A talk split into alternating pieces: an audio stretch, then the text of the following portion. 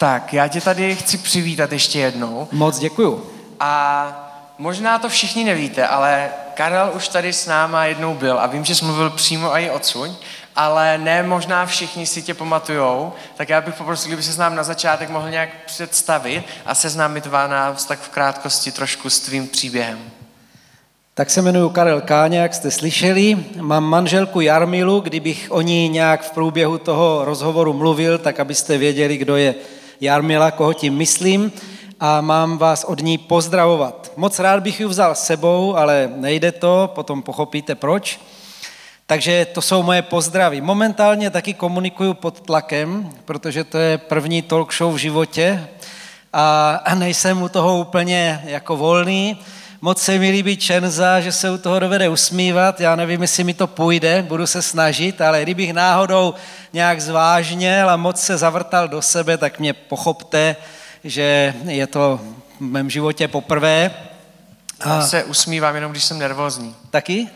Jo, tak to budeme dva. A jenom doufám, že na to nezapomenu se usmívat na tebe, tak jak ty se usmíváš hezky na nás. Já jsem pastorem v takové podobné církvi, jak jste vy tady, ale jsem z Břeclavy, z apoštolské církve.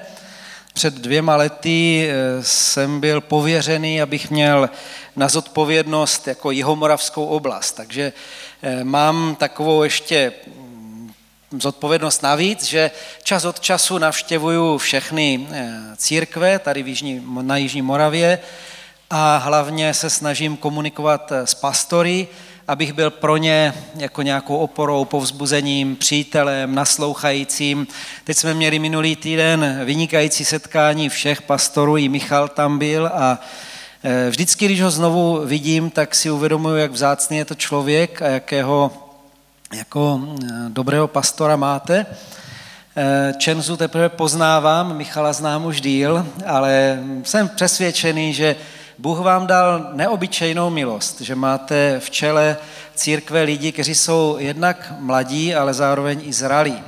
A tak bych vám ze srdce chtěl popřát hodně boží milosti a požehnání, aby tady tento zbor, tato církev rostla, aby rostli vedoucí, aby rostli všichni služebníci. Já jsem se trošku zapovídal, co bych ještě měl říct o sobě, co jsi myslel? Pohodě, já si myslím, že jsi to zvládl. K některým věcem se dostaneme časem, dobře, jak sám zmínil. Dobře. My máme sérii o komunikaci. Já bych se chtěl zeptat, co je pro tebe osobně na komunikaci nejtěžší, nebo co je náročný pro tebe při komunikaci? Já jako komunikuju s lidma rád. Jako pro mě není moc problém si povykládat s kýmkoliv o čemkoliv, já rád mluvím s lidma, to už musím být opravdu hodně unavený, když už se mě nechce s lidma mluvit a většinou to nepoznají lidi venku, to až dojdu domů, tak už eh, potom mám toho dost. Ne vždycky, ale někdy se to stane, takže to spíš moje rodina mě pozná z té druhé stránky. Ale co mě dělá opravdu problém, když musím z lidí něco páčit? Kdybych chtěl s někým povídat a vnímám na něm, že on buď nechce nebo něco tají nebo se mě chce vyhnout a já přitom cítím, že bych chtěl, potřeboval s ním promluvit, tak to je pro mě problém. Já nemám rád z lidí něco tahat, já nejsem vyšetřovatel, já jsem pastor, ale někdy víte, to je potřeba jako s lidma komunikovat, i když oni nechcou, tak to mi dělá problém. A potom si myslím, že ještě mám jednu takovou hlubokou myšlenku, že mm, my všichni lidé jsme mm, pověření, abychom komunikovali Boha jako jeden s druhým. Čili i na té rovině mezilidské komunikace má být Pán Bůh nějak vidět v nás. A tím nemyslím jenom v slovech, Někdy to splošťujeme, že chápem pod tím, že musíme lidem říct evangelium, musíme jim říct, jak je to s pánem Ježíšem a že potřebují činit pokání a obrátit se, což je důležité a není to všechno. Já věřím, že my všichni potřebujeme komunikovat Boha v jeho lásce, v jeho štědrosti, v jeho trpělivosti, ve všech těch dobrých věcech a to komunikujeme ani ne tak slovy, jako spíš životem. A tady vidím jako velkou překážku komunikace v nás samých. Jako já jsem ta překážka, nebo to moje staré já, a pokud ho máte i vy, tak i vaše staré já je překážkou tomu, aby Bůh se zjevoval druhým skrze mě a tebe. Tak v tom vidím jako velkou překážku té nejhlubší komunikace, pro kterou věřím, že jsme stvořeni. Ano, mně se líbilo jeden kazatel jednou kdysi řekl, že předávej lidem Boha a když bude potřeba, tak i promluv. Aha. Tak jenom taková, že opravdu to nemá být jenom tím, jak mluvíme, ale jak cí hlavně jsme. Ty máš syna, který trpí autismem. Já bych se chtěl zeptat, jestli bys nám mohl trošičku víc popsat, jak se to projevuje a, jaký, a seznámit, seznámit nás tady s tímhle. Mm-hmm. Tak to není úplně přesná diagnóza, možná je autista trošičku, ale hlavně on má silnou epilepsii. To znamená, že má několik záchvatů eh, do týdne, dva až tři, a je prostě vážně nemocný. Jo. To, eh, to je prostě něco, co člověk eh, těžko si umí představit. Nevím, jestli jste někdy viděli epileptický záchvat, je to škaredý zážitek. Jsem viděl poprvé, když mě bylo možná 13 eh, v evangelickém kostele jedna dívka prostě během bohoslužby spadla pod lavici a měla epileptický záchvat, tak to pro mě byl šok. No a tak tohle prostě eh, můj syn má. Krom toho eh, ty, ty, ty záchvaty nebo ty výboje v tom mozku probíhají prakticky kontinuálně, takže on je úplně jako zastavený ve vývoji, mentálně retardovaný, tělesně určitým způsobem postižený. Eh, odpověděl jsem na tu otázku, teď si nejsem jistý, jestli jsem se někde nezaběhnul. Určitě, určitě odpověděl. Já jsem se chtěl zeptat, ty jako věřící člověk, který věří na dobrýho Boha, který dělá dobré věci pro lidi, jakým způsobem si vnímal tady tohle, když jste se dozvěděli tuhle skutečnost? No musím říct, že mě to trvalo roky, než jsem to nějak vstřebal. Já jsem měl dědečka, který byl znovu zrozeným křesťanem a když jsem byl teenager, tak mi říkal, Kájo, pamatuj si, že pán Bůh si nás formuje eh, skrze lásku a skrze bolest. A já jsem tehdy to nedokázal přijmout. Jako já jsem měl tehdy takovou teologii, tak jak ty říkáš, že Bůh je dobrý, náš život je vítězný v něm a to znamená, že ať se objeví jakákoliv překážka, já se pomodlím, bude to pryč. Nemoc odstoupí, démoni ustoupí, e, prostě nebudou problémy. Tak jsem tomu jako věřil, tak jsem chápal jako dobrého Boha. A tady tohleto, když se nám narodil ten syn a asi v jednom roce věku se mu projevila ta nemoc, tak eh, bylo to tak, že když jsme ho přebalovali, tak on občas dělal hlavičkou takhle. A tak jsme si mysleli nějaký tík, řekli jsme to doktorovi. On říká, asi to nic nebude, ale dám vás na eh, elektroencefalogram a tam nám prostě vyjel výsledek, že má jako epilepsii. Lékař nás zase jako utěšoval, to nemusí být nic hrozného, spousta nadaných eh, jako světoznámých lidí ve světě měla epilepsii, ale u něho to byla teda zrovna ta eh, jedna z nejtěžších forem, takže v tom roce asi, jak to začalo, tak ho to stoplo. A já jsem eh, celou tu dobu věřil podle té své teologie, že to je jenom zkouška, ale že je dočasná, že pán Bůh nás tím jako do určité doby nechá jako vyzkoušet a potom to odstraní. Jo. Moje ma- eh, Jarmila je taková praktičtější, realističtější, já jsem víc takový možná idealista, Ona to eh, pochopila dřív, že ta nemoc od něho neodejde. Já jsem s tím jako dlouho zápasil, samozřejmě jsme se modlili, postili, vymítali, všechno možné jsme prostě dělali, druhé jsme prosili, starší jsme poprosili, aby přišli a modlili se za něj s mazáním olejem. Prošli jsme mnoho různých vyšetření, prošli jsme mnoho různých změn terapie, ale zůstal nemocný dodnes, ale ve mně se něco změnilo. Já jsem pochopil, že Bůh není dobrý jenom tehdy, když dělá všecko podle naší představy, ale že Bůh je dobrý mnohem hlubším způsobem, kdy mění nás. Já jsem změnil tu svou teologii, dneska dám za pravdu svému dědovi, že Bůh nás opravdu láme, jak jsme to zpívali, jak jsi to moc hezky zpívala eh, před náma všema, Bůh nás láme, ale ne v tom smyslu, že by nás zničil, ale láme naše staré, tvrdé věci, které je potřeba odstranit. A to se stalo i mně. Mohl bys třeba konkrétně říct, jakože v čem tě to změnilo, v čem máš jiný přístup, díky tady tomu, že vlastně si vyřešil, jak říkal, jakože to lábe ty staré věci, tak v čem, jaký, jak, jak se to projevuje tady v tomhle? Jeden příklad takový řeknu, když jsem ještě pracoval u státních lesů, tak jsem jednou jel do nějakého odlehlého lesního celku autobusem a myslím, že to bylo v Novém Přerově. Vystupovali lidi z toho autobusu, lidi asi mladí, kteří jeli ze školy a jeden takový kulhavý chlapec vystupoval jako poslední. Ve mně se to úplně sevřelo, když jsem ho viděl a já jsem v něm viděl svého syna. No. A od té doby jako k postiženým lidem mám nějak jiný přístup a dovedu v nich prostě vidět jejich utrpení, jejich postižení, mm, prostě neberu je tak, že bych se jich bál, nevěděl, jak s nima jednat, jo? to je třeba jeden z příkladů, ale myslím, že celkově i, i manželku, i mě nás to naučilo milosrdenství, trpělivosti, lásce, důvěře v Boha, která jde přes ty naše představy. Mně se to právě strašně líbí, protože lidi právě, co si projdou často takovýma těžkýma věcmi, tak změní pohled na určitou skupinu lidí, protože do té doby to nejde nějak vnímat, nebo je to mhm. těžký si to představit. Mě by zajímalo, jestli si myslí, že člověk, který si neprojde něčím takovým těžkým, tak jestli může dostat takový pohled a trošku jako kdyby v tom nastavení na tu pomoc na nějakou určitou skupinu lidí mít. To nedokážu říct, ale myslím si, že každý z vás si projdete něčím těžkým. Eh, když jsem byl já ve vašem věku, tak jsem si myslel, že ne.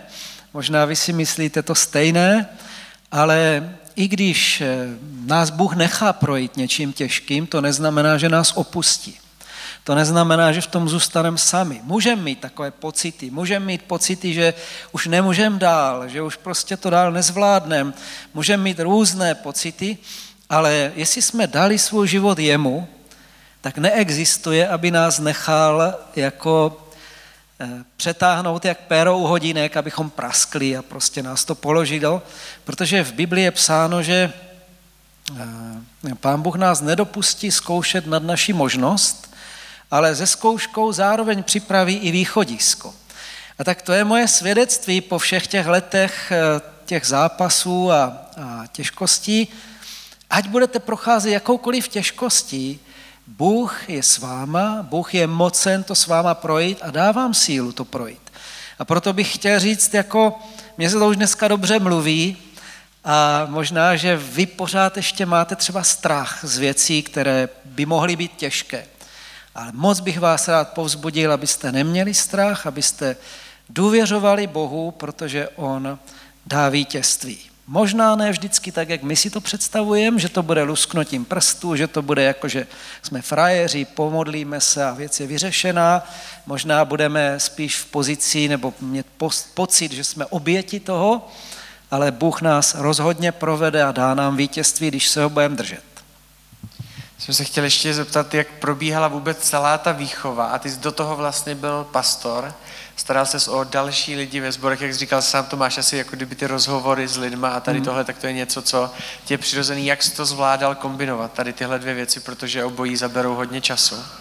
Můžu říct, že bez Jarmily bych to nedokázal zvládnout. Ona vlastně obětovala svůj život tomu, že eh, zůstala se Samuelem doma, eh, nechodila do práce, prostě se o něho starala, měli jsme potom ještě dvě holky, takže ona to přijala hnedka, když jsme se brali, že, že bude jako mou pomocí a tehdy jsme ještě nevěděli, jako, co budu jednou, ale eh, prostě byla takovou, takovým typem ženy, že chtěla, chtěla mi dát jakoby prostor k tomu, abych eh, já sloužil Bohu a ona, že mi v tom bude pomáhat. No a tak eh, díky tomu, že ona se vlastně obětovala, že že prostě se o toho syna stará šest dní v týdnu, tak, eh, tak já jsem byl vlastně volný k tomu, abych mohl sloužit eh, v církvi. A nevím, jak moc o tom víte, ale je to časově náročná služba, je to náročná služba i po stránce třeba emocí, náročná i po stránce toho, že ten denní rozvrh je rozbitý, neexistuje den jako den, někdy sloužíte ráno, někdy v poledne, někdy večer. Nikdy mi neřekla, když jsem musel odjíždět prostě na, na víc dní, nebo, nebo jsem se vracel pozdě v noci, nikdy mě neřekla, kde jsi byl, bála jsem se o tebe. Prostě je to takový vzácný typ ženy, kterou věřím, že Bůh dal do mého života. A co se týká té výchovy toho syna, my jsme ho až tak moc nemohli vychovávat, protože eh, on byl jako nevzdělavatelný. Jo, když jsme byli před... Eh, já jsem tu byl, po, teď jsem tu po třetí v City Houseu.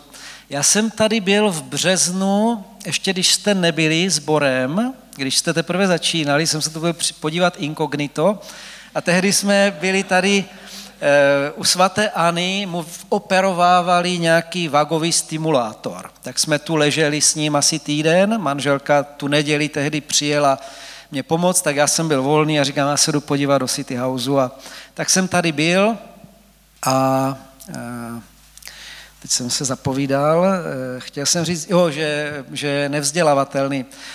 Tehdy za náma přišla psycholožka a že vyskoumá jakoby jeho, jeho hm, stav my jsme řekli, že je tak na úrovni dvouletého dítěte a ona se potom druhý den vrátila s těma testama a hrozně omluvně nám řekla, že, že nemohla mu napsat, jako že je na úrovni dvouletého, že je to tak na rok a půl. tak nám to bylo legrační, jako, že jako už na tom nesejde. Jo? On nemluví a my s ním komunikujeme jenom skrze cit.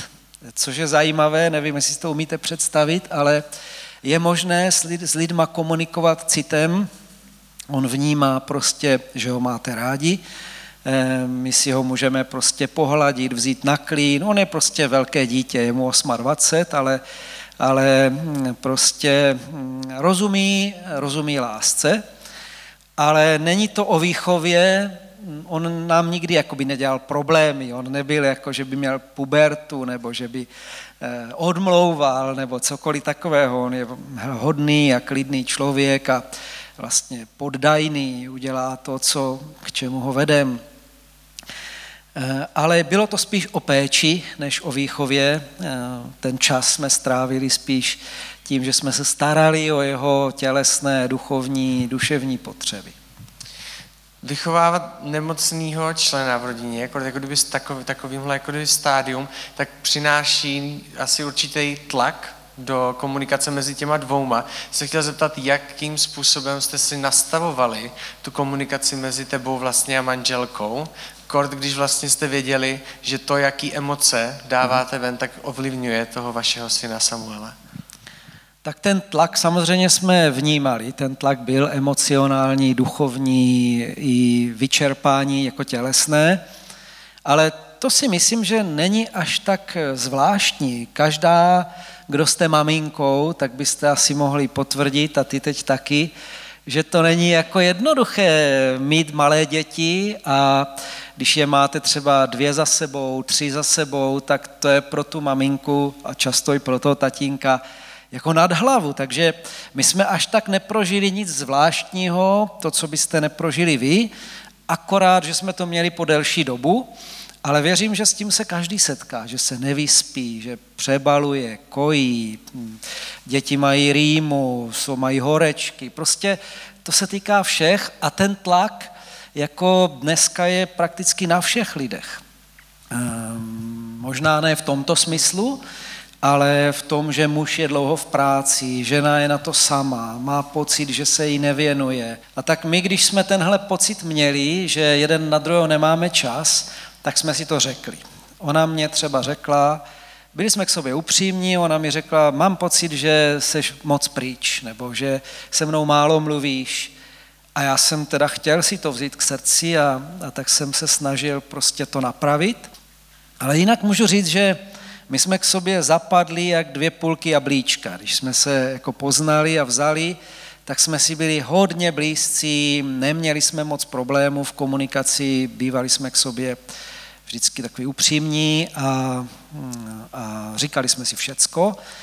Možná byl problém s tím časem, jak jsi to naznačil, ale měli jsme takový krásný čas, jako většinou, když jsme šli na procházku se synem. On jezdí teda v takovém velkém kočáru, takže my jsme šli spolu s ním a to jsme prožívali někdy takovou krásnou chvíli. My bydlíme u břehu řeky, tam je takové nábřeží, když svítí sluníčko přes ty lípy, je to tam takové romantické a tehdy jsme měli někdy pocit, že se zastavil čas.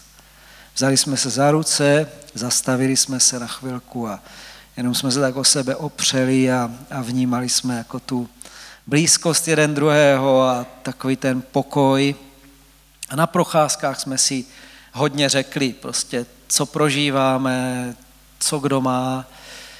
I v, tom, v, to, v té krátkosti času jsme se snažili vyjádřit si prostě povzbuzení, lásku, ocenění.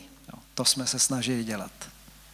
To je, mně se to líbí právě, že, že vyloženě řekl ten, tu věc, která vám pomáhala, jak jako kdyby řešit vůbec v komunikaci manželství právě i co se říká toho, týká toho času. Ty jsi to sám zmínil, že vlastně hmm. každý z nás je pod tlakem a ten čas jako kdyby je pro nás bývá problémem a i když ne, nemáme extra věci, které jsou náročnější k tomu, jakým způsobem nějaký konkrétní kroky, ty jsi říkal, jak to máte jako kdyby konkrétně vy, ale nějaký principy, mm-hmm. jakým způsobem řešit tady ty věci a ten tlak toho času v komunikaci v manželství.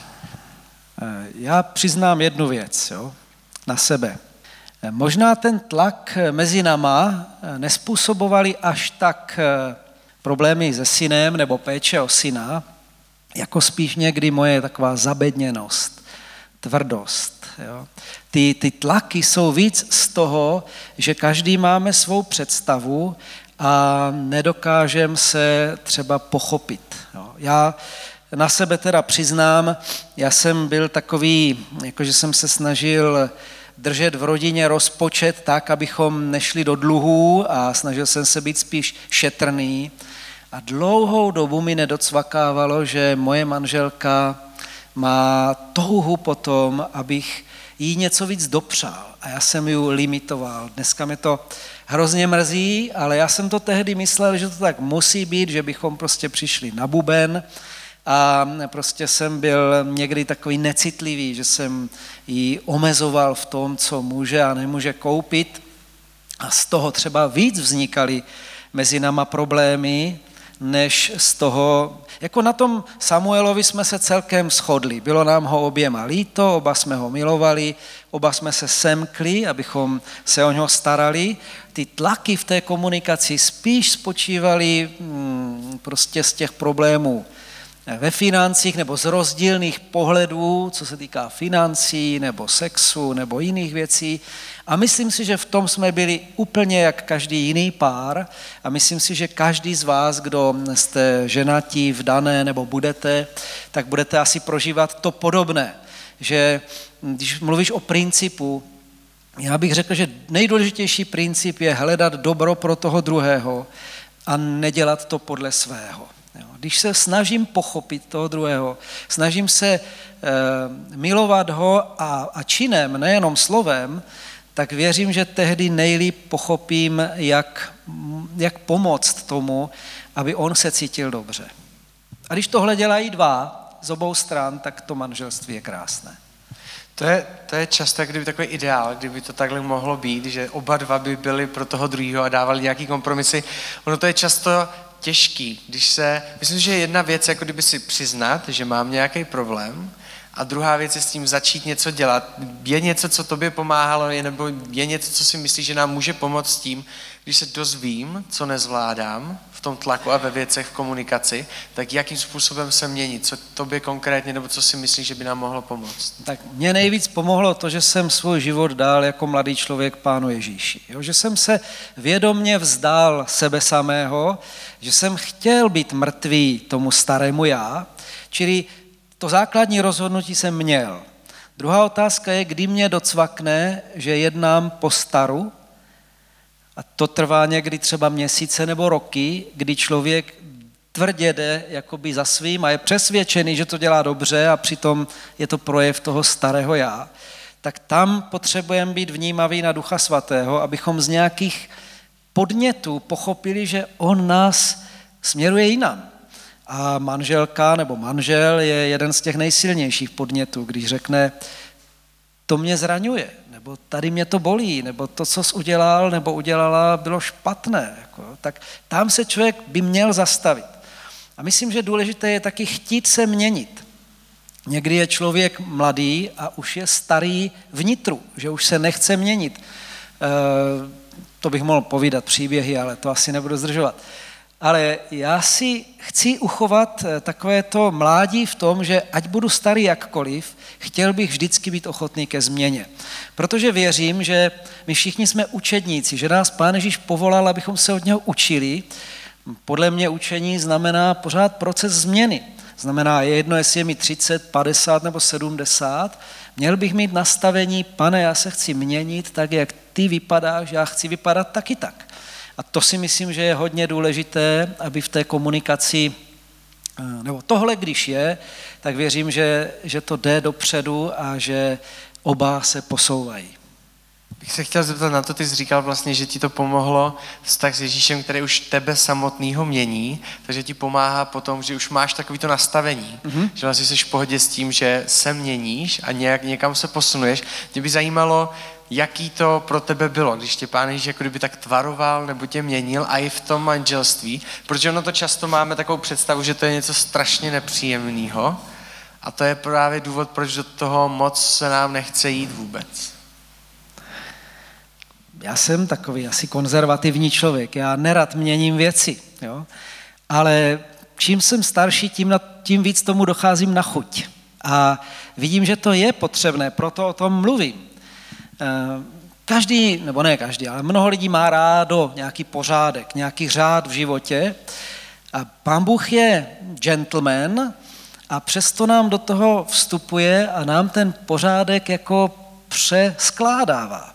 A my na to musíme být v životě nachystaní a musíme být ochotní říct, OK, jestli ty to tak chceš, já to přijmu, já to předělám.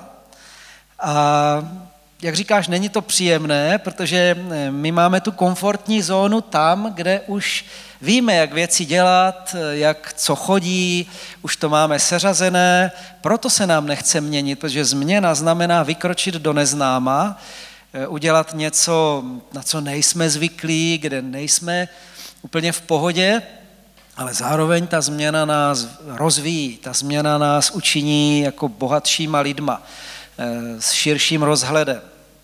Tak asi tak. Je něco, co bys sám nám chtěl jako kdyby dodat k tomu tématu, to, tomu téma komunikace pod tlakem? Mm-hmm. Tak jak říkám, jako všichni to zažijete, možná to všichni už zažíváte, dneska je tlak obrovský, je mnoho takových i falešných eh, jakože pravd.